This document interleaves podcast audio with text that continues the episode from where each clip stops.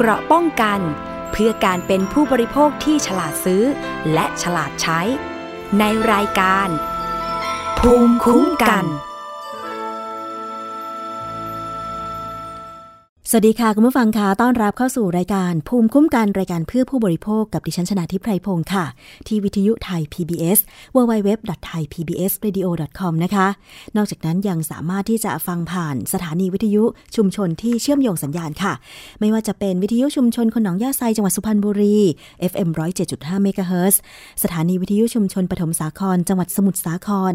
FM 106.25เมกะเฮิรตซ์สถานีวิทยุชุมชนคนเขาวง จังหวัดกาฬสินธุ์ FM 89.5เมกะเฮิรตซ์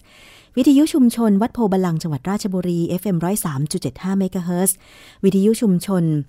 เทศบาลทุ่งหัวช้างนะคะ จังหวัดลำพูน FM 106.25เมกะเฮิรตซ์และวิทยุชุมชนคนเมืองลี้ จังหวัดลำพูนค่ะ FM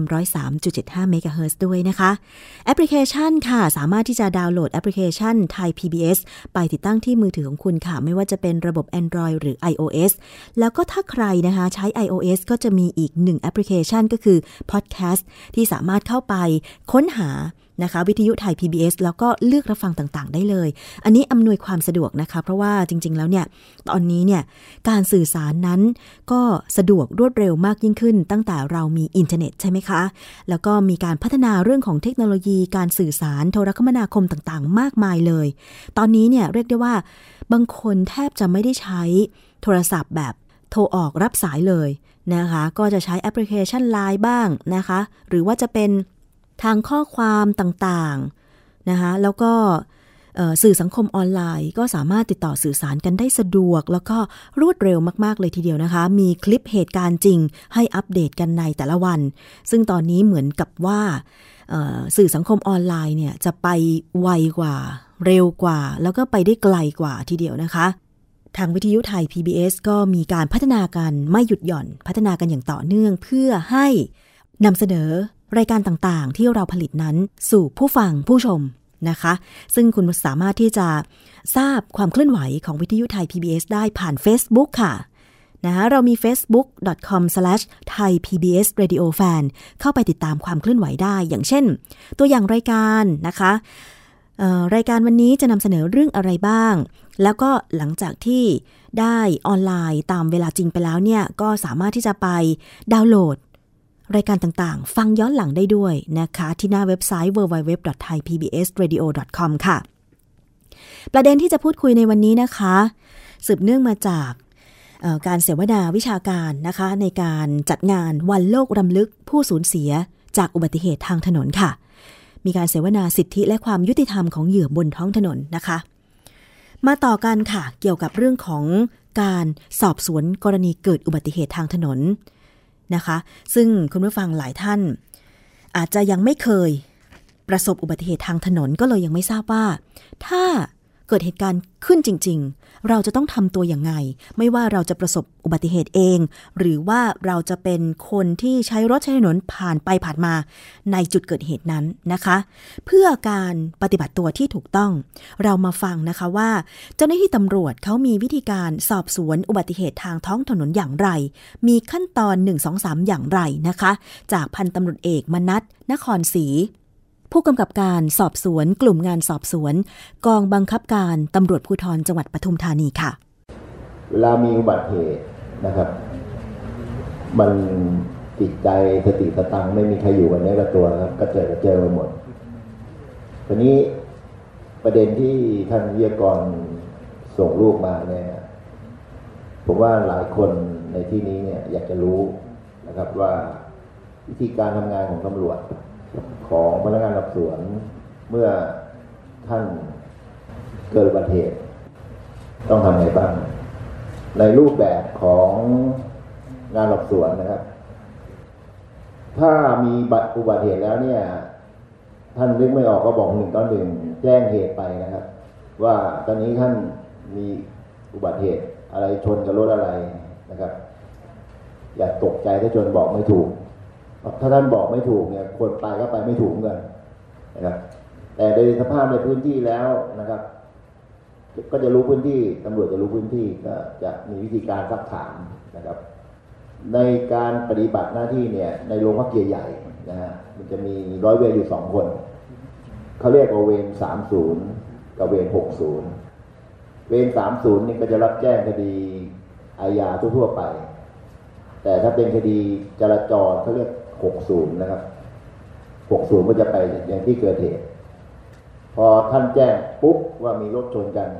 นะครับ หรือว่ามีคนหวังดีแจ้งไป เพราะท่านอยู่ในสภาพแจ้งไม่ได้นะครับ อาจจะเจ็บเจ็บเยอะ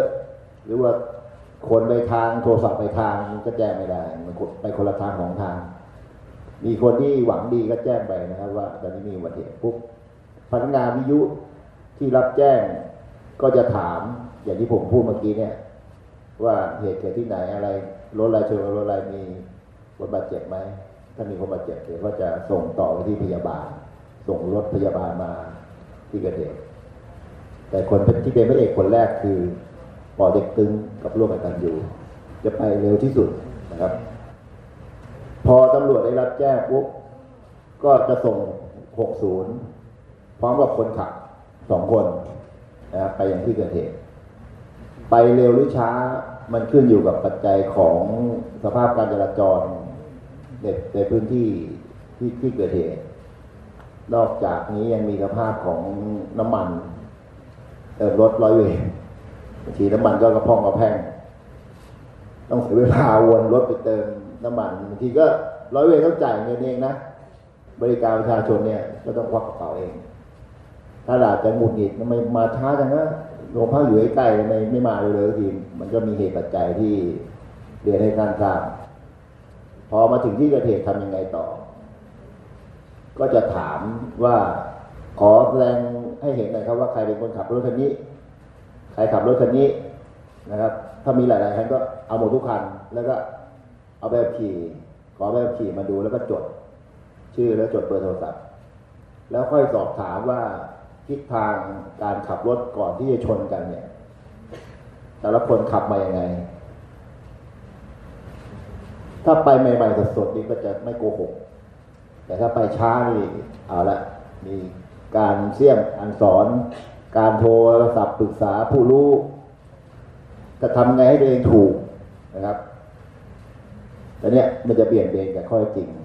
แต่ยังไงก็แล้วแต่นะครับ ในที่เกิดเหตุมันจะมีร่องรอยการชนอยู่ ในพื้นถนนเนี่ย มันจะมีร่องรอยพนักงานสวนเท่าที่ทำงานแล้วก็ฝึกกัน บอกต่อกันมาเนี่ย ดูจุดชนเป็นหลักพอชนกันเต้งเนี่ยรู้ว่าจุดจุดนั้นแหละใครคล่อมเลนชนในเลนไหนนะครับแล้วค่อยไปดูร่องรอยการชนที่รถ ว่า ไอ้ระหว่างรถกับรถมันชนกันยังไงนะครับ ถึงจะมา ประมาณการว่าแต่ละฝ่ายเนี่ยขับรถใครประมาทหรือไม่ประมาทหรือประมาททั้งคู่นะครับ เสร็จแล้วก็จะวาดแผนที่เกิดเหตุวาดคร่าวๆนะฮะแล้วก็ถ่ายภาพที่เกิดเหตุ ถ่ายหน้าคนขับ ถ่ายคนบาดเจ็บ แล้วก็จดเลขทะเบียนรถขอรายละเอียดทั้งหมดที่เกี่ยวกับรถรวมทั้งพรบที่อยู่หน้ารถด้วย พื่อจะไปแจ้งกับเรียกค่าสินไหมอะไรต่างๆ ภายหลังนะครับทีนี้ถ้าคนเจ็บ เจ็บน้อยก็จะมีรายละเอียดบอกในที่เกิดเหตุถ้าเจ็บมากก็พยาบาลก็รับไป มูลที่ก็รับไป เบื้องต้นเลยเนี่ย จะไม่ได้จากคนขับสักเท่าไหร่ ถ้าเกิดชนกันแรงความเสือก็จะตามไปที่โรงพยาบาลนะครับ ค่อยไปจดถามว่าเป็นมายังไงอะไรอย่างไรแต่มีอีกประเภทหนึ่งบางทีไปแล้วไม่เจอคือพวกต่างด้าวชนแล้วหนีคือจะทบถูกจะผิด ไม่ยอมอยู่นะครับ เพราะว่าพวกนี้บางทีไม่ไม่ถูกต้อง อันนี้ก็จะสันนิษฐานได้ว่าเป็นประเภทคนต่างด้าวเข้าต่างแดนนะครับ ถ้าจนถ้าท่านเจอคนประเภทนี้ท่านก็ ถ่ายรูปไว้นะ มีกล้องมีอะไรถ่ายรูปไว้แล้วเดี๋ยวค่อยไปตามสื่อสื่อที่หลังว่าคนคนที่ขับในประเภทนี้เป็นใครเพราะพวกนี้ยังไม่เคยอยู่ หน้าที่ของคนขับรถทั้งสองฝ่ายเนี่ย จะต้องหยุดช่วยเหลือแจ้งเหตุ แจ้งเหตุกับเจ้าหน้าที่ที่ใกล้เคียง หรือแจ้งหนึ่งก็หนึ่งอย่างที่ท่านแจ้งนะครับ แล้วก็ให้ชื่อที่อยู่ที่ติดต่อได้เบอร์ติดต่อได้กับคู่กรณี นะครับ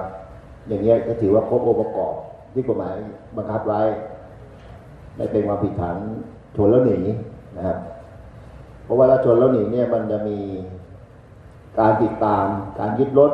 ที่ท่านบอกเอ้ยทำไมต้องมายึดรถเพราะกฎหมายเป็นอยากให้ยึดรถได้ เนื่องจาก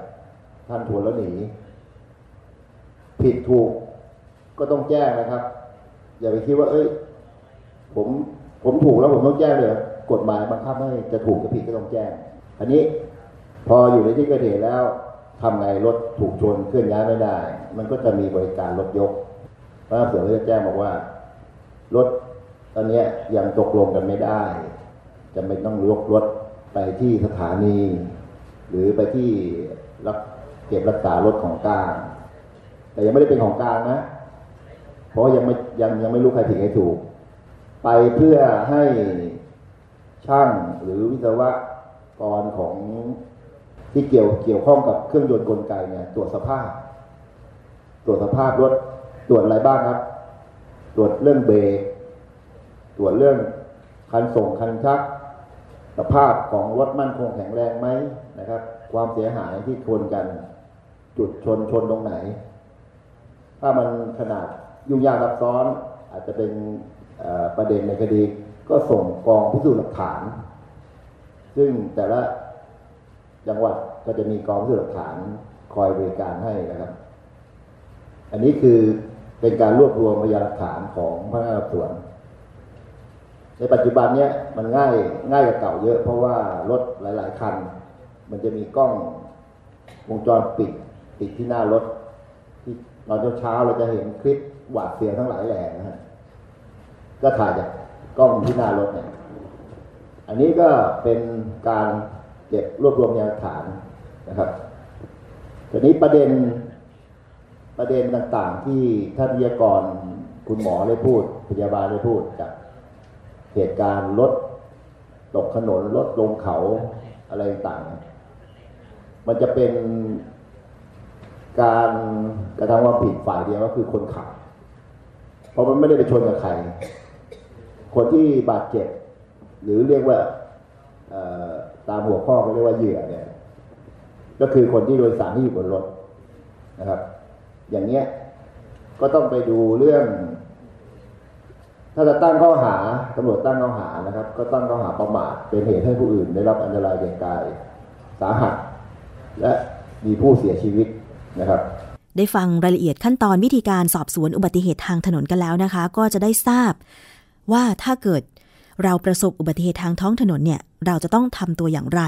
ให้รายละเอียดเจ้าหน้าที่ตำรวจได้อย่างไรนะคะ มีกรณีหนึ่งสำหรับอุบัติเหตุที่เกิดขึ้น เป็นข่าวโด่งดังทั้งโซเชียลมีเดียแล้วก็ข่าวหลัก นั่นก็คือกรณีที่มีเด็กผู้หญิงคนหนึ่งนะคะ แล้วก็คุณพ่อคุณแม่เนี่ย อยู่บนฟุตบาท รู้สึกว่าจะนั่งทานสเต็กอะไรกันอยู่เนี่ยนะคะ ปรากฏว่าอยู่ดีๆ ก็มีรถเข้ามาพุ่งชน เหตุการณ์ครั้งนั้นทำให้ผู้เป็นพ่อเนี่ยเสียชีวิต แล้วก็ลูกสาวชื่อน้องกระตูน บาดเจ็บสาหัสนะคะ ซึ่งตอนนี้ก็ยังคงเป็นผู้ป่วยติดเตียง ไปฟังเสียงของคุณแม่ค่ะ คุณสรัญญาชำนิแม่น้องกระตูน กับกรณีอุบัติเหตุที่เกิดขึ้น แล้วก็การเยียวยา ที่ผ่านมาว่าได้รับการเยียวยาอะไรบ้างค่ะ ตั้งแต่เกิดอุบัติเหตุในครอบครัวเราเนี่ยนะคะ คือ รถกระบะคันนี้คือขับแข่งกันมาบนท้องถนน แต่ตัวเราอะอยู่ในบ้าน ขายของอยู่ในบ้านค่ะ แล้วรถก็พุ่งเข้ามาชนในบ้านพอเกิดอุบัติเหตุขึ้นมาปุ๊บรถคันนี้บอกเลยว่าไม่มีประกัน ไม่มีพรบภาษีขาดการเยียวยาทุกอย่างเราไม่ได้รับอะไรเลย อันนี้เป็นข้อดีมากอย่างที่ท่านบอกค่ะว่า ถ้าเราทำพรบอย่างน้อยก็เป็นการคุ้มครองทั้งเหยื่อที่โดนคุณกระทำแล้วก็ตัวผู้กรณีเอง แต่ถ้าคุณไม่มีทั้งพรบประกัน คนที่ได้รับผลกระทบสุดเต็มๆเลยคือเหยื่อ ส่วนผู้กรณีเต็มที่ที่ได้รับเลยนะคือต้องบอกว่าตอนนี้คดีสิ้นสุดลงแล้วผู้กรณีที่ขับรถชนเนี่ยจำคุกหนึ่งปีไม่รอลงอาญา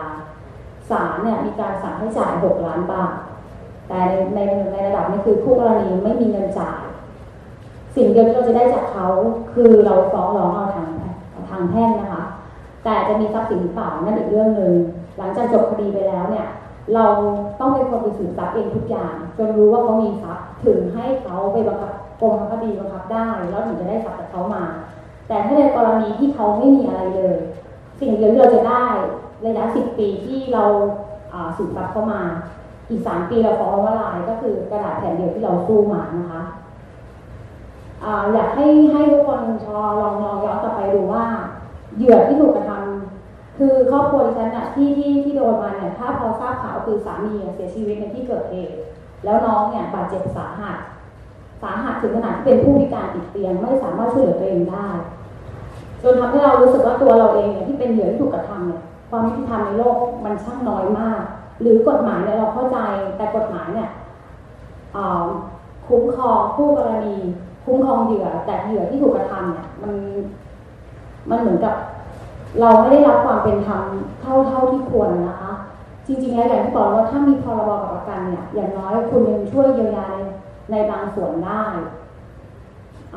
ถ้าถ้าจะบอกก็คือชีวิตเราเปลี่ยนไหมชีวิตเราเปลี่ยนตั้งแต่วันวันแรกที่รถชนเลยนะคะวันแรกที่รถชนเนี่ย ชีวิตเราเปลี่ยนทุกอย่างเปลี่ยนชีวิตตัวเองในการต้องมา ต้องมาเรียนรู้การดูแลคนป่วยที่ติดเตียง ที่โดยเฉพาะที่เป็นลูกเราด้วยซ้ำ การดูแลคนป่วยที่ติดเตียงไม่ใช่เรื่องง่าย ต้องไปเรียนรู้ตั้งแต่การดูดเสมหะการดูแลคนที่ต้องติดเชื้อ การเปลี่ยนแพมเพิร์การฟิตอาหาร คือถ้าจะเห็นก็คือตามรูปภาพนะคะคือน้องเนี่ย อันนี้คือบาดเจ็บวันแรก คุณหมอบอกเลยว่าสมองน้องเสียหายไปยี่ห้าเปอร์เซ็นต์ได้อ่าประมาณอันนี้ตอนนี้คือ น้องไม่รู้สติแล้วนะคะ หรือแค่สิบเปอร์เซ็นคือม่านตาปิดคุณหมอให้ทำใจเลยว่าไม่เกินเจ็ดโมงเช้าน้องเสียชีวิตแน่นอน แต่ตัวเขาก็สู้สู้ด้วยตัวเขาเองอย่างน้อยก็คือคุณพ่อเขายังเอาตัวบังไว้ คือคุณพ่อในบาดเจ็บสาหัสคือตายคาคาที่ตรงนั้นเลย แต่ยังกอดกันอยู่ในลักษณะตอนที่เราออกเอาเข้าไปช่วยนะคะจนน้องเขาอยู่โรงพยาบาลมาได้หกเดือน อยู่ในไอซียูมาได้สี่เดือน แล้วก็ออกมาอยู่ ตอนแรกไม่ลืมตามาลืมตาเดือนที่หกจนเราขอกลับบ้าน ขอกลับบ้านมาแล้วก็เอามาดูแลทุกวันนี้คือสองปีที่เราดูแลที่บ้านกันเอง การดูแลคนป่วยที่โดนรถชนสาสาเหนื่อยมากนะคะเนี่ยณปัจจุบันคือน้องเป็นแบบนี้ น้องไม่รู้เรื่อง เหมือนเราดูแลคนป่วยที่ปวดพ่วงการอุบัติเหตุนั้นเนี่ยคือทำให้น้องตาบอดนะคะ คือน้องไม่สามารถมองเห็นได้ แค่พิการเราช่วยเหลือเองไม่ได้ก็หนักหนาแล้วกับการว่าต้องมาตาบอดอีก แล้วก็ยังไม่รู้ว่าชีวิตนี้น้องอะจะดีขึ้นได้ระดับไหน แล้วก็จะหายหรือเปล่าถึงได้อยากฝากบอกเรื่องอุบัติเหตุเพราะถนนว่าตัวเราเองไม่ได้เป็นคนก่อ เราอยู่ในที่ของเรา ยังเกิดอุบัติเหตุได้เลย อันนี้คือล่าสุดที่เราพยายามจะพยายามจะฝึกเขาให้เขาได้ดีที่สุดเท่าที่เราทำได้นะคะอาจจะไม่ ไม่ร้อยเปอร์เซ็นเพราะว่าการรอคอยรอคอยให้เขาหายดีอะมันคงเป็นไปไม่ได้ แต่ว่าเราทำได้เท่าที่เราทำได้นะคะ ก็เลยอยากจะฝากบอกเป็นอุทาหรณ์สำหรับคนที่ใช้รถใช้ถนนทั้งคนที่ขับรถหรือไม่ขับรถอุบัติเหตุเกิดขึ้นได้เสมอนะคะ ไม่จำเป็นว่าคุณต้องเป็นผู้ขับขี่แค่คุณอยู่เฉยคุณก็เกิดอุบัติเหตุได้ฉะนั้นเนี่ยสิ่งแรกคือประกันพรบขอให้มีไว้เถอะค่ะ เพราะว่าถ้าเกิดอุบัติเหตุขึ้นมาแล้วอะ คนที่เดือดร้อนมากที่สุดคือเหยื่อ ตัวคุณเองที่ขับรถก็เป็นก็เดือดร้อนเหมือนกันแต่อาจจะไม่มาก แต่คนที่ถูกกระทำแล้วเหลือที่เหยื่อเป็นแบบแบบลูกดิฉันเนี่ย มันค่อนข้างสาหัสมากค่ะ เป็นความสะเทือนใจนะคะ ที่เกิดขึ้นกับกรณีอุบัติเหตุของน้องการ์ตูนและก็ครอบครัว ซึ่งคุณสรัญญาชำนิคุณแม่นั้นก็มาเล่าให้ฟัง แล้วก็ยังย้ำถึงความสำคัญเกี่ยวกับเรื่องของการประกันภัย ซึ่งถ้าเรามี ประกันภัยทั้งภาคบังคับและภาคสมัครใจเนี่ยก็จะได้รับเงินการชดเชยเยียวยา ตามที่กฎหมายกำหนดนะคะ แต่ถ้าเกิดว่ารถคันที่เกิดอุบัติเหตุ ไม่มีทั้งประกันภัยภาคบังคับ ซึ่งรถยนต์นั้นปีละ 600 กว่าบาท รถจักรยานยนต์ก็ปีละ 300 กว่าบาท กฎหมายบังคับให้ต้องทำนะคะ แต่ถ้าไม่มีเลย ผู้ได้รับบาดเจ็บหรือเสียชีวิตจากอุบัติเหตุทางถนนนั้น จะมีสิทธิ์ในการที่จะได้รับเงินจากกองทุน เพื่อชดเชยเยียวยาความเสียหาย เพื่อรักษาอาการเจ็บป่วยได้อย่างไรบ้าง มีกี่กองทุน ถ้าไม่มี ประกันภัย ภาคบังคับและสมัครใจนะคะ ผู้ประสบอุบัติเหตุ ทุกคน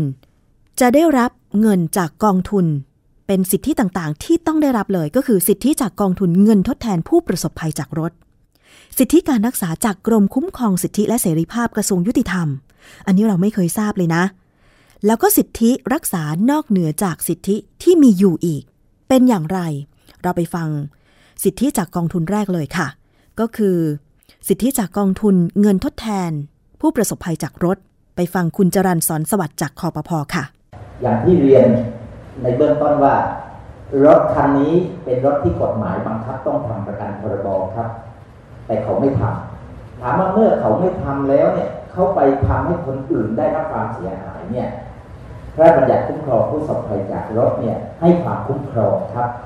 แต่ให้ความคุ้มครองเนี่ยไม่ใช่ไปรับที่บริษัทประกันเพราะเขาไม่มีประกันให้ไปรับที่กองทุนทดแทนผู้ประสบภัยจากรถ ซึ่งตั้งอยู่สำนักงานคอพนะครับ แต่การเยียวยาตรงนี้ได้เพียงระดับหนึ่งเท่านั้น เขาเรียกว่าค่าเสียหายเบื้องต้นถ้าในเสียชีวิตเนี่ยสองปีที่แล้วน่าจะอยู่ที่สามหมื่นบาท แล้วก็รักษาพยาบาลเนี่ยน่าจะอยู่สักหมื่นห้าหรือไงเนี่ยครับ เมื่อสองปีที่แล้วนะครับ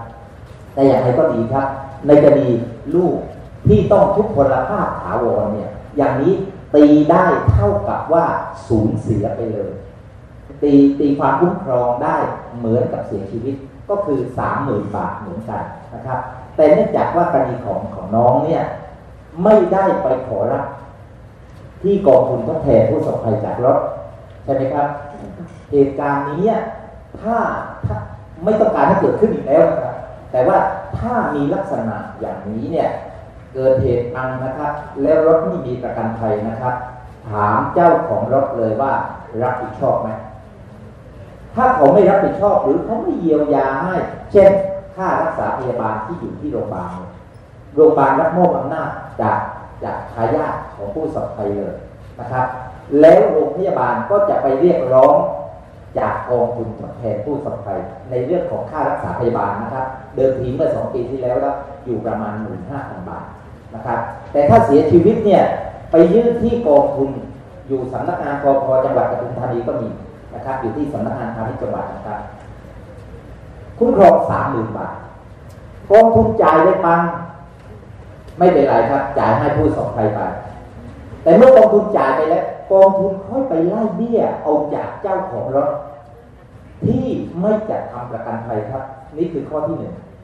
จ่ายไปสามหมื่นเรียกคืนจากเจ้าของรถสามหมื่นบวกกับยี่สิบเปอร์เซ็นครับ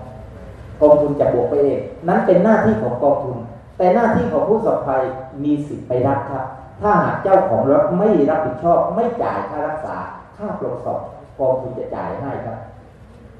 ยืดไปนิดนึงครับ ซึ่งมีกรณีบ่อยๆครับ เช่นขับรถไปแล้ว คนเดินเท้าอยู่ข้างถนนถูกรถชนแล้วรถคันนั้นท่านปฏิบัติตามระเบียบของท่านก็คือหลบหนีไป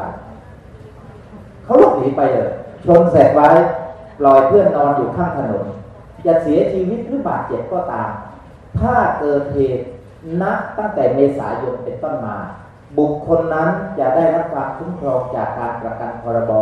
เป็นค่ารักษาพยาบาลไม่เกินสามหมื่นบาท และถ้าเสียชีวิตทันทีสามหมื่นห้าพันบาท เคยมีเหตุครับ พอเกิดเหตุปังและบาดเจ็บไปรักษาตัวอยู่ที่โรงพยาบาลอยู่สามสี่วัน แล้วเกิดเสียชีวิตลงมา การประกันพรบให้ความคุ้มครองอย่างนี้ครับ ค่ารักษาพยาบาลไม่เกินสามหมื่นบาท แล้วภายหลังเกิดเสียชีวิตขึ้นมากรณีอย่างนี้ความคุ้มครองจากการประกันพรบกรณีของรถไม่มีประกันภัยเนี่ยครับ จะให้ความคุ้มครองเป็นค่ารักษาพยาบาลไม่เกินสามหมื่นบาท แล้วก็ค่าลงศพอีกสามหมื่นห้าพันบาท ในบุคคลคนเดียวกัน ถ้าเกิดบาดเจ็บรักษาพยาบาลแล้วไปเสียชีวิตภายหลังกรณีอย่างนี้นะครับ ซึ่งสามารถใช้สิทธิ์ได้ที่บริษัทประกันถ้ามีรถมีประกันภัย แต่ถ้ารถไม่มีประกันภัยไปที่กองทุนครับ ถ้ากรณีตัวอย่างที่ผมยกเมื่อกี้คนเดินเท้า หรือว่าถีบจักรยาน ไม่มีเครื่องยนต์นะถีบจักรยานถูกรถยนต์รถมอเตอร์ไซค์รถบัสรถเทรลเลอร์ก็ตามชนเสร็จแล้วรถหลบหนีไป ไม่รู้เป็นรถใครที่ไหน ผู้ประสบภัยจากรถได้รับความคุ้มครองจากกองทุนครับบาดเจ็บไม่เกินสามหมื่นเสียชีวิตจำนวนสามหมื่นห้าสังเกตว่าถ้าเสียชีวิตแล้วก็ตายตัวเลยนะครับสามแสนบาทถ้าตายเนี่ยไม่ต้องมาต่อรองใด ๆ ทั้งสิ้นอยู่ที่สามแสนบาทท้วนๆนะครับ แต่ถ้าเมื่อไหร่มีค่ารักษาพยาบาลก่อนหน้านั้น ก็จะต้องเอามามาลบออกจากสามแสนนั้นด้วยนะครับก็รวมรวมด้วยไม่ใช่ลบออกรวมด้วยอยู่ในสามแสนบาทตรงเนี้ยกรณีของน้องเนื่องจากน้องไม่มีข้อมูลตรงนั้นค่ะอ่าก็ก็ต้องเสียใจด้วยแบบนี้คุณสรัญญาจะ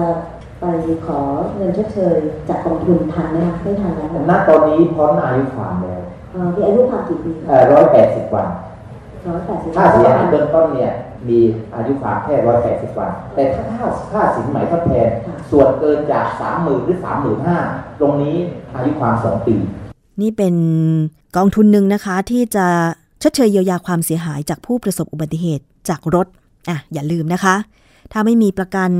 ภาคสมัครใจหรือภาคบังคับเลย ติดต่อไปที่คอปพเพื่อขอรับการชดเชยเยียวยาจากกองทุนเงินทดแทน ผู้ประสบภัยจากรถ อีกสิทธิหนึ่งค่ะ ที่ควรจะได้รับ ก็คือสิทธิการรักษาพยาบาล เงินชดเชยเยียวยาจากกรมคุ้มครองสิทธิและเสรีภาพ กระทรวงยุติธรรม มีขั้นตอนวิธีการการขอรับการชดเชยเยียวยา จากกรมคุ้มครองสิทธิตรงนี้อย่างไร ไปฟังจากพันตำรวจเอกมนัทนครศรีค่ะ สิทธิของผู้บาดเจ็บของผู้เสียชีวิตที่เป็นเหยื่อในเคสต่างๆ ที่คุณหมอและพยาบาลได้เล่ามาเนี่ยเขามีสิทธิตามพรบ ทดแทนค่าเสียหาย ผู้เสียหายคดีอาญานะครับจำท่านจำไว้นะครับ ตามพรบทดแทนค่าเสียหายในคดีอาญาใครถ้าไม่เอาเอาเงินจากใครเขาจะมีกรมคุ้มครองสิทธิ์ของกระทรวงยุติธรรมซึ่งกระจายไปทุกจังหวัดเลยนะ ท่านก็ไปแจ้งที่จังหวัด หรือที่กรมคุ้มครองสิทธิ์ซึ่งสำนักงานใหญ่เขาอยู่ที่ ศูนย์ราชการแจ้งวัฒนะนะครับทีนี้มันเกี่ยวข้องกับตัวท่านแล้วท่านจะรู้ได้ไง บางคนก็นั่งในที่นี้ก็ยังไม่รู้ ในกฎหมายบัญญัตินะครับ ซึ่งแก้ไขเมื่อเดือนสิงหานะปีนี้กฎหมายบัญญัติบังคับให้พนักงานสอบสวน เป็นผู้มีหน้าที่แจ้งให้ท่านทราบให้ผู้เสียหายหรือญาติทราบ ถึงสิทธิ์อันนี้นะครับ แล้วในบันทึกที่แจ้งเนี่ยจะติดในสำนวนสอบสวนไปด้วย เป็นหน้าที่นะ เมื่อวานนี้ผมก็ไลน์บอกพนักงานสอบสวนทั้งจังหวัดปทุมธานีไปแล้วนะครับว่า เป็นหน้าที่ของพนักงานสอบสวนต้องแจ้ง ถามว่าถ้าไม่แจ้งเกิดอะไรขึ้นท่านไม่รู้เรื่องเลยบอก เอ๊ะถ้าไม่เห็นจะได้รับแจ้งเลย โดนนะหนึ่งห้าเจ็ดท่านเสียหาย เพราะหน้าที่ของคนแจ้งคือพนักงานสวน แล้วท่านไม่แจ้งให้ท่านทราบท่านเสียหาย พนักงานสอบสวนท่านนั้นโดน เราเว้นปฏิบัติหน้าที่โดยมิชอบ เพราะกฎหมายบัญญัติให้ต้องทำและไม่ทำจำหลักไว้นิดนึงนะครับว่าหน้าที่ของข้าราชการของพนักงานสวนของคนที่ปฏิบัติราชการเนี่ย กฎหมายบัญญัติให้ทำแล้วต้องทำนะ ถ้ากฎหมายไม่บัญญัติให้ทำทำไม่ได้ ทำเฉพาะที่กฎหมายบัญญัติแต่ท่านในฐานะรัษฎรกฎหมายไม่ห้ามทำได้หมด ถือว่าไม่ผิดกฎหมาย แต่กฎหมายห้ามท่านท่านก็ยังทำถ้าไม่ห้ามทำได้หมดเลยครับ เป็นสิทธิเสรีภาพของท่าน พระสวนต้องทำตามที่กฎหมายบัญญัติ เพราะฉะนั้นท่านทวงเลยนะญาติท่านก็ดีตัวท่านเองก็ดีเนี่ย ถ้ามีเหตุเกิดจากการกระทำความผิดทางอาญาทำให้ เกิดความเสียหาย ต่อร่างกายบาดเจ็บ ต่อชีวิตถึงตาย ท่านมีสิทธิ์ตามที่กฎหมายบัญญัติให้พระรับสวนเนี่ยต้องทำบันทึกแจ้งให้ท่านทราบ แล้วท่านก็ไปขอเรียกร้องสิทธิ์ หลังจากเกิดเหตุไปแล้ว มันก็มีเงื่อนไขอีกอันหนึ่งคือว่า เมื่อเรื่องส่งไปที่กรมคุ้มครองสิทธิ์เนี่ยเขาจะถามมาที่มาส่วนว่า ผู้เสียหายในคดีเนี้ยมีส่วนเกี่ยวข้องกับการกระทำความผิดอาญาครั้งนี้ไหมร่วมประมาทไหมอย่างที่ท่านรองปอพบอกว่า ขับรถสวนท่านนั่งมอเตอร์ไซค์รับจ้าง แล้วมอเตอร์ไซค์รับจ้างขับสวนทาง ชนกับรถทางตรงตายทั้งคู่ อย่างเงี้ย คนขับรถจักรยานยนต์ประมาทด้วย เรียกร้องไม่ได้ แต่ท่านเป็นผู้โดยสารเนี่ย ท่านไม่ได้ประมาทท่านก็มีสิทธิ์เรียกร้องได้ อย่างเงี้ยเป็นเงื่อนไขนะครับ ที่เขาต้องถามมาที่บ้านรับสวนว่าผู้เสียหายเนี่ยเกี่ยวข้องกับความผิดที่เกิดหรือไม่ ในกระบวนการสอบสวนเนี่ย จะมีกำหนดระยะเวลาสามเดือนหกเดือน หมายถึงว่าหากเป็นคดีที่ ยุ่งยากสลับซับซ้อน และผู้หาไม่ได้หนีเนี่ย กระบวนการสอบสวนน่ะไม่ควรจะเกินสามเดือน แต่ถ้ามีผู้หาอาจจะประกันตัวก็อาจจะไม่เกินหกเดือน เพราะเงื่อนไขของการประกัน มันมันบังคับไม่เกินหกเดือนนะครับ ในกรณีที่ถึงตายคดีความผิดที่มีอัตราโทษสูง เพราะฉะนั้นเงื่อนเวลาตรงนี้มันบีบมันบีบให้พนักสวนจะต้องทำ ตาม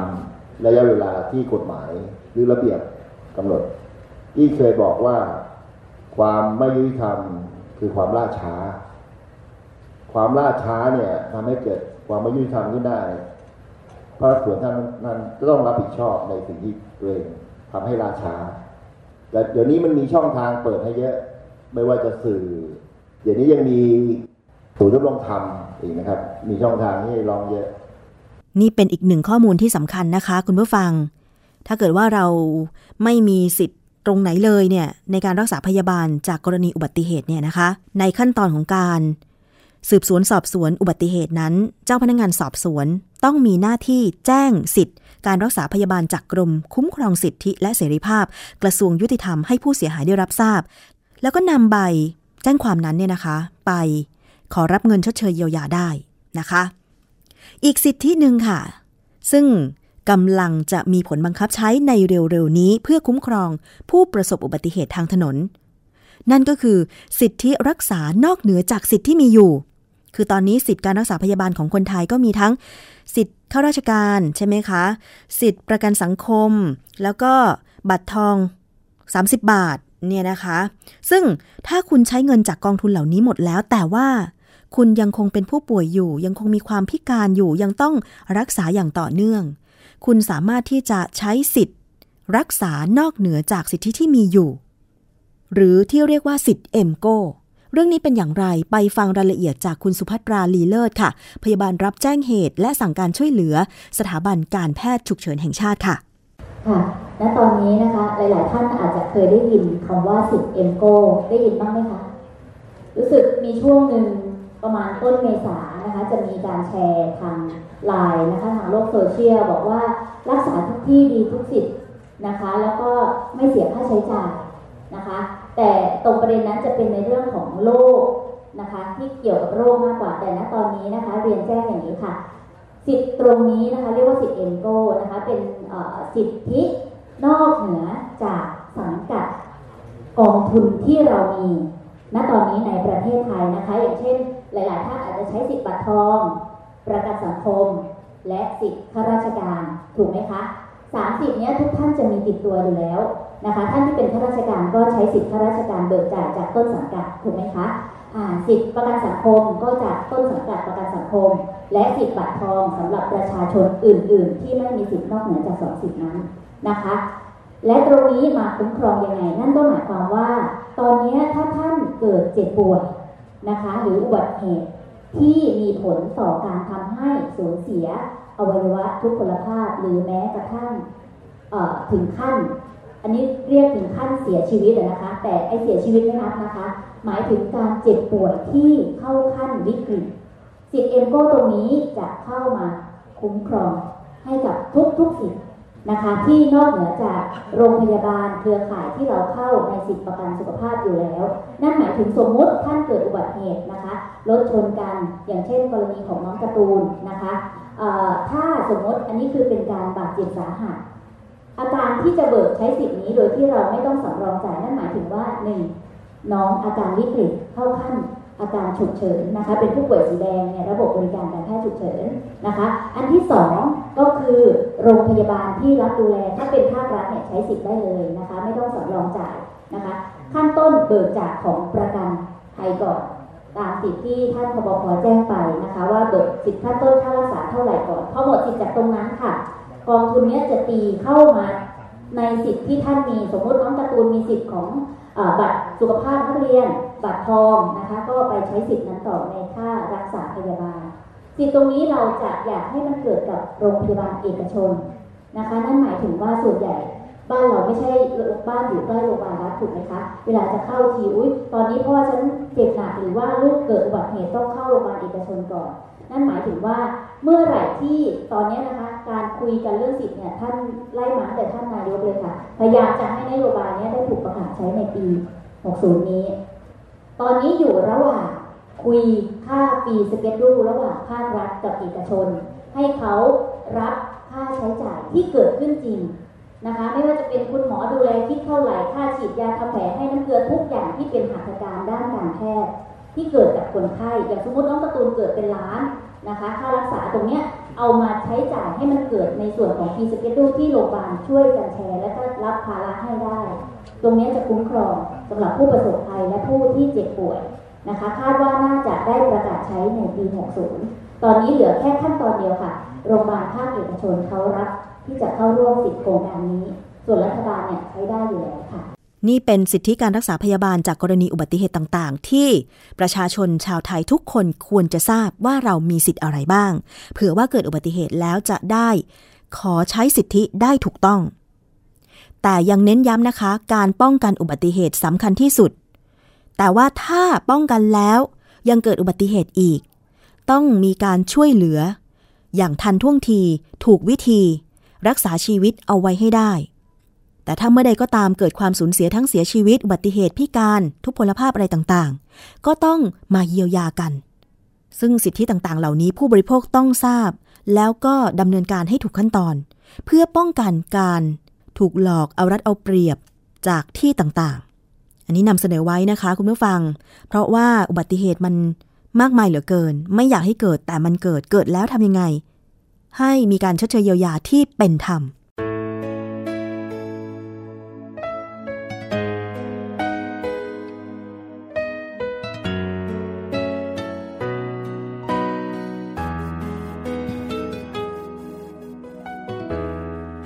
ครึมครึมมันดูสดใสทันตา เมื่อเวลาเธอยิ้มให้ฉัน เมื่อลมหนาวพัดมาจนตัวหนาวสั่นอ้อมกอดเธอนั้น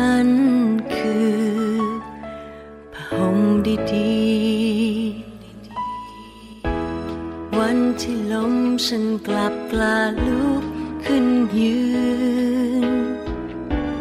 เมื่อมีมือเธอนั้นยืนเข้ามา เมื่อผิดหวังฉันยังกล้าปาดน้ำตา เมื่อเธอเดินเข้ามา บอกว่าเธอรักฉัน ดเธอวันไหนฉันคงขาดใจ และไม่รู้จะมีชีวิตยังไง อยากให้รู้ว่าเธอเป็นเหมือนลมหายใจ ต่อชีวิตให้อยู่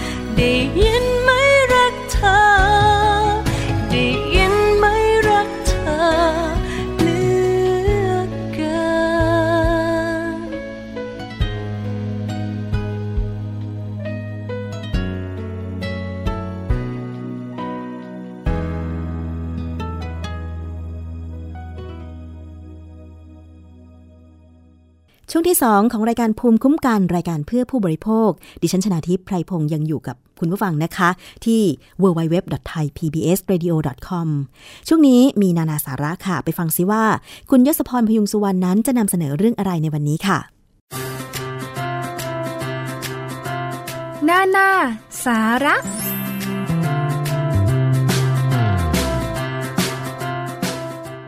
ต้อนรับคุณผู้ฟังเข้าสู่ช่วงนานาสาระ กับผมยศพรพยุงสุวรรณนะครับ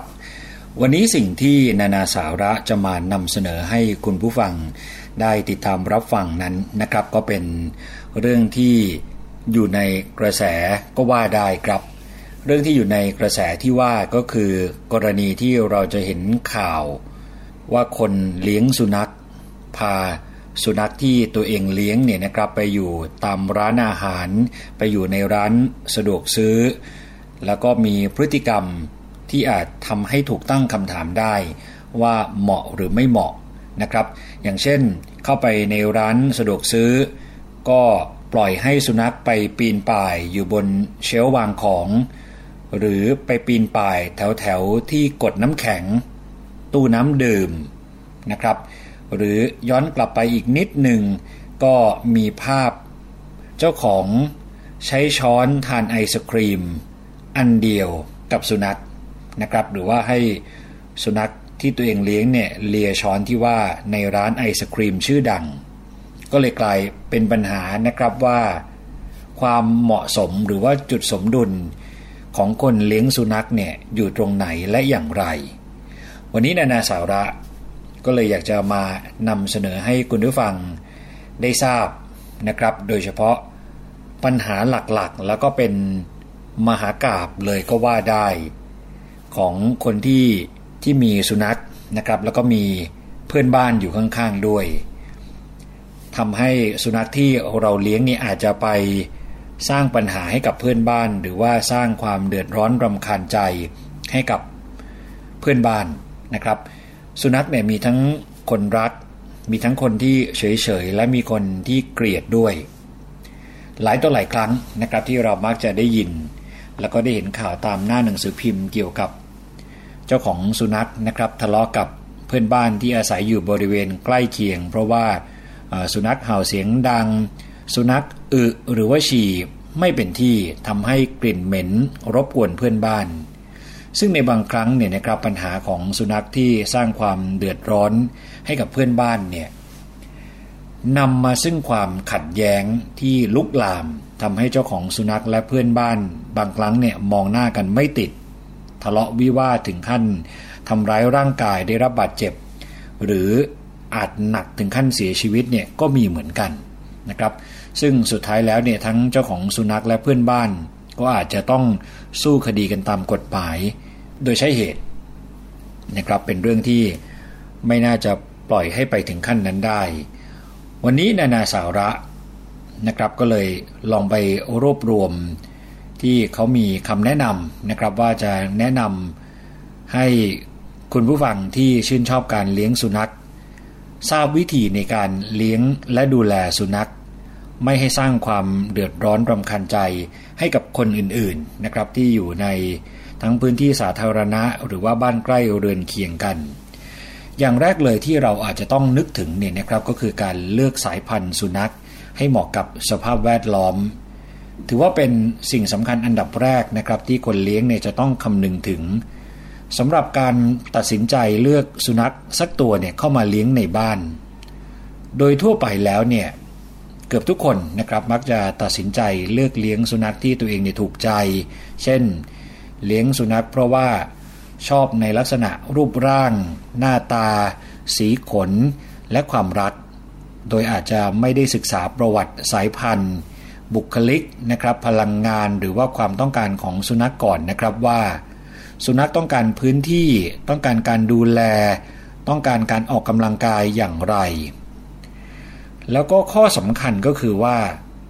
ไม่ได้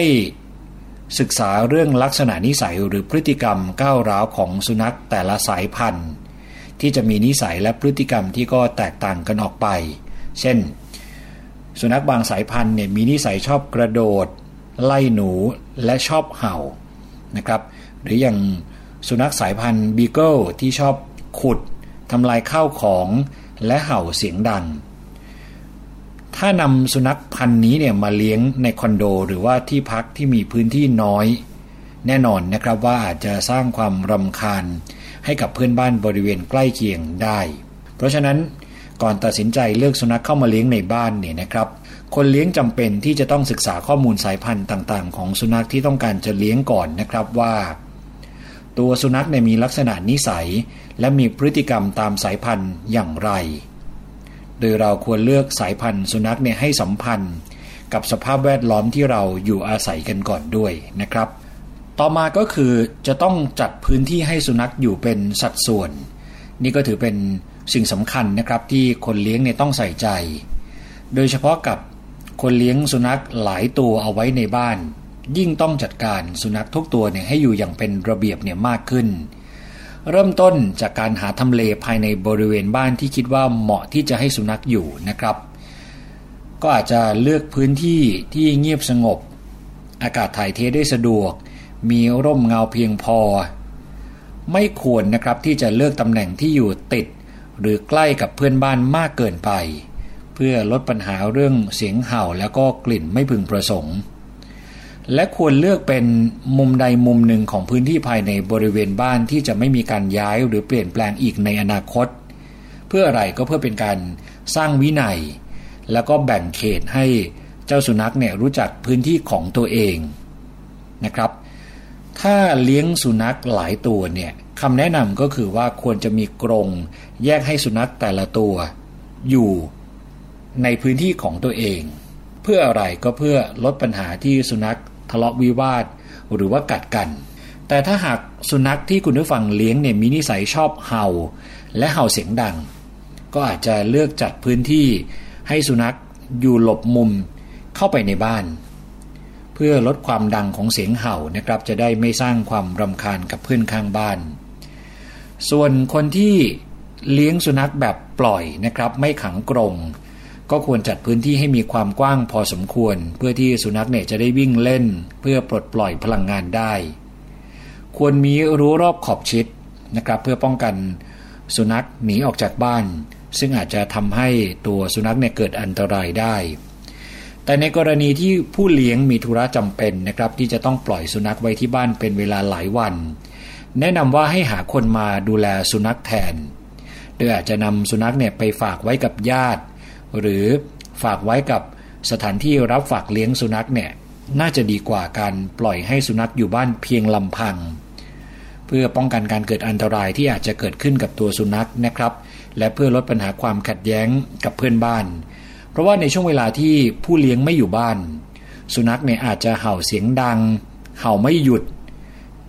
แล้วก็ไปรบกวนเพื่อนบ้านคนอื่นๆ ในบริเวณใกล้เคียงนะครับ เพราะฉะนั้นเรื่องของการจัดพื้นที่ให้สุนัขอยู่เป็นสัดส่วนเนี่ยก็ถือเป็นสิ่งสำคัญที่คนเลี้ยงต้องใส่ใจ ต่อมาก็คือการเก็บอึฉี่สุนัข ไม่ให้รบกวนเพื่อนบ้านนะครับ คือปัญหานี้เนี่ยเป็นอีกปัญหาสำคัญเลยก็ว่าได้ ปัญหาเรื่องของอึแล้วก็ฉี่ของสุนัข เป็นจุดเริ่มต้นของความขัดแย้งแล้วก็ความหมองใจระหว่างคนเลี้ยงสุนัข และเพื่อนบ้านเป็นอันดับต้นๆเลยนะครับ คงไม่มีใครชอบแน่นอนถ้าได้กลิ่นที่ไม่พึงประสงค์อย่างกลิ่นอึกลิ่นฉี่ของสุนัขเนี่ยอยู่ทุกวี่วันนะครับ หรือว่ามีอึสุนัขติดอยู่ที่ล้อรถยนต์ หรือรองเท้าในเวลาเร่งรีบ ดังนั้นครับเราซึ่งเป็นเจ้าของสุนัขเนี่ยก็ต้องรู้จักการป้องกัน เรื่องของอึฉี่แล้วก็กลิ่นที่ไม่พึงประสงค์นะครับ เพื่อรักษาสภาพแวดล้อมในชุมชนเนี่ยให้น่าอยู่ และไม่ให้รบกวนเพื่อนบ้านบริเวณใกล้เคียง เพื่อที่จะได้อยู่ร่วมกันอย่างสงบสุขด้วย โดยวิธีในการป้องกันปัญหาในเรื่องของอึแล้วก็ฉี่ของสุนัขนะครับที่มักจะสร้างความขัดแย้งระหว่างคนเลี้ยงสุนัขและเพื่อนบ้านได้เนี่ยนะครับ มีวิธีการที่ไม่ยาก คือสามารถทำได้ง่าย ๆ ครับ เพียงแต่มีความใส่ใจและความรับผิดชอบ ซึ่งความใส่ใจในที่นี้เนี่ยก็หมายถึงการใส่ใจดูแล แล้วก็ฝึกสุนัขให้ขับถ่ายเป็นที่ตั้งแต่เด็กๆนะครับ โดยผู้เลี้ยงเนี่ยควรฝึกให้สุนัขขับถ่ายในพื้นที่ที่เราจัดเตรียมไว้ และพาไปขับถ่ายในช่วงเวลาเดิมๆทุกวันครับ เพื่อให้เจ้าสุนัขตัวโปรดของเราเนี่ยมีพฤติกรรมการขับถ่ายอย่างเป็นระบบ และถ้าหากผู้เลี้ยงสุนัข พาสุนัขไปในที่สาธารณะ หรือจะพาไปขับถ่ายนอกบ้าน ก็ควรพาไปขับถ่ายในพื้นที่ที่ห่างจากที่อยู่อาศัยของผู้คน และอย่าลืมที่จะพกถุงพลาสติก หรือถุงกระดาษออกไปด้วยทุกครั้งนะครับ เพื่อเก็บกวาดกองอึแล้วก็เช็ดฉี่ของสุนัขเนี่ยให้เรียบร้อย ถ้าหากฉี่รถบริเวณเสาไฟฟ้าหรือว่าพื้นที่หน้าบ้านของเพื่อนบ้าน ผู้เลี้ยงเนี่ยนะครับควรจะแสดงความรับผิดชอบ โดยการนำน้ำสะอาดมาราดทำความสะอาด เพื่อไม่ให้มีกลิ่นฉี่เหม็นติดพื้น ซึ่งข้อนี้เนี่ยถือเป็นข้อพื้นฐานเลยนะครับสำหรับคนที่เลี้ยงสุนัข ที่ต้องมีความรับผิดชอบต่อสังคม ไม่สร้างภาระหรือว่าความเดือดร้อนให้กับคนอื่น แล้วก็ยังเป็นอีกหนึ่งวิธีที่จะช่วยป้องกัน โรคติดต่อต่างๆ ด้วยนะครับที่อาจจะเผยแพร่ทางอุจจาระของสุนัขได้ด้วย และสิ่งที่ต้องไม่ลืมนะครับเมื่อผู้เลี้ยงต้องการพาสุนัขออกไปเดินเล่นนอกบ้าน ที่ถึงแม้ว่าจะอยู่ในพื้นที่ใกล้ ๆบ้าน หรือว่าพาสุนัขไปในที่สาธารณะ สิ่งจำเป็นที่ผู้เลี้ยงเนี่ยไม่ควรละเลยก็คือการหาสายจูงมาใส่ให้กับสุนัข ตลอดเวลาเลยนะครับที่อยู่นอกบ้าน ซึ่งการใส่สายจูงให้สุนัขเนี่ยจะช่วยทำให้ง่ายต่อการควบคุมสุนัข ให้อยู่ในสายตาของเราตลอดเวลา แล้วก็ยังช่วยในเรื่องของความปลอดภัยของตัวสุนัขจากอุบัติเหตุต่างๆ ที่อาจเกิดขึ้นในที่สาธารณะได้นะครับ เช่น รถชน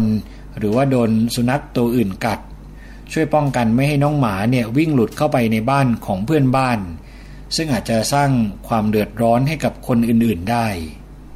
ช่วยป้องกันหมาตัวเล็กๆ หรือว่าน้องหมาวิ่งไปทั่วนะครับ เมื่ออยู่ในที่สาธารณะ อย่างที่เราทราบกันในที่สาธารณะเนี่ยมีคนที่กำลังทำกิจกรรมต่างๆ มากมาย ซึ่งอาจจะมีเสียงนะครับหรือสิ่งต่างๆ ที่ทำให้หมาน้อยของเราเนี่ยตื่นตกใจจนวิ่งหนีไปได้ และการมีสายจูงเนี่ยยังช่วยเพิ่มความปลอดภัยให้กับคนรอบข้างที่อาจจะถูกสุนัขของเราทำร้าย หรือเกิดปัญหาสุนัขกกัดกันได้นะครับ กรณีที่มีสายจูงไว้เนี่ยก็เป็นทางเลือกที่ดีครับ แล้วก็ถือเป็นสิ่งที่จำเป็นที่สุดสำหรับการพาน้องหมาออกไปนอกบ้านเลยก็ว่าได้ เพราะฉะนั้นนะครับต้องไม่ลืมที่ควรจะมีสายจูง ติดไปด้วยทุกครั้งเพื่อความปลอดภัย ส่งท้ายกันนะครับกับคำแนะนำที่นานาสาระจะแนะนำก็คือการ ฝึกให้สุนัขเนี่ยไม่เห่าเสียงดัง แล้วก็ไม่เห่าพร่ำเพรื่อ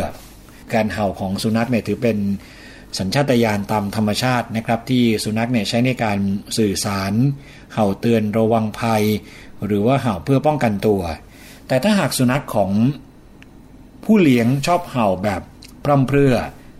เช่นเห่าใบไม้นะครับ เห่าคนที่เดินผ่านไปมา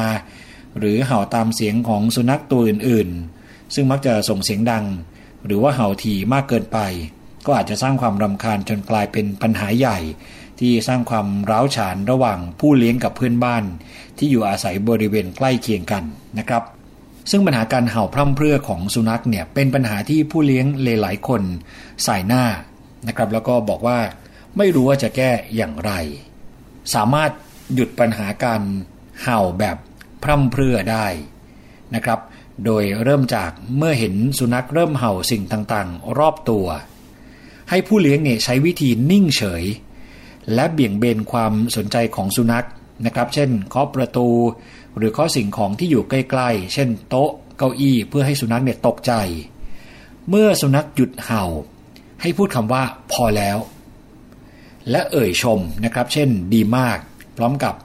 ตบที่ต้นคอของน้องหมาเนี่ยเบาๆ และให้รางวัลเป็นขนมที่สุนัขตัวนั้นเนี่ยชื่นชอบนะครับ ส่วนในกรณีที่สุนัขเห่าเพื่อขอของกิน ผู้เลี้ยงเนี่ยต้องใจแข็งนะครับ ไม่ให้ขนมเนี่ยเป็นของรางวัลกับสุนัขเด็ดขาด แต่ให้ขนมเมื่อสุนัขหยุดเห่า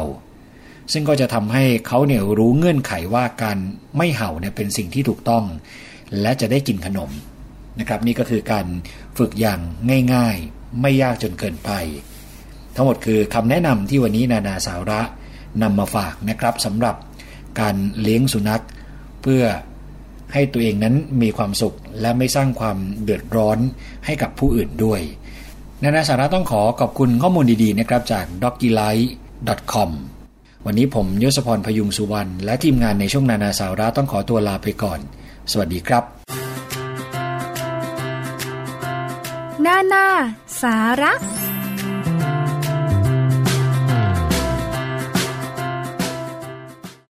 ทางรายการภูมิคุ้มกันนะคะ พยายามที่จะสรรหาเรื่องราวต่างๆ เพื่อเป็นข้อมูลรายละเอียดให้กับผู้บริโภค ซึ่งก็คือเราทุกคนนั่นเองนะคะ วันนี้ขอบคุณมากเลยสำหรับการติดตามรับฟังนะคะ ดิฉันชนะทิพไพรพงศ์ลาไปก่อน สวัสดีค่ะ เกราะป้องกัน เพื่อการเป็นผู้บริโภคที่ฉลาดซื้อ และฉลาดใช้ ในรายการ ภูมิคุ้มกัน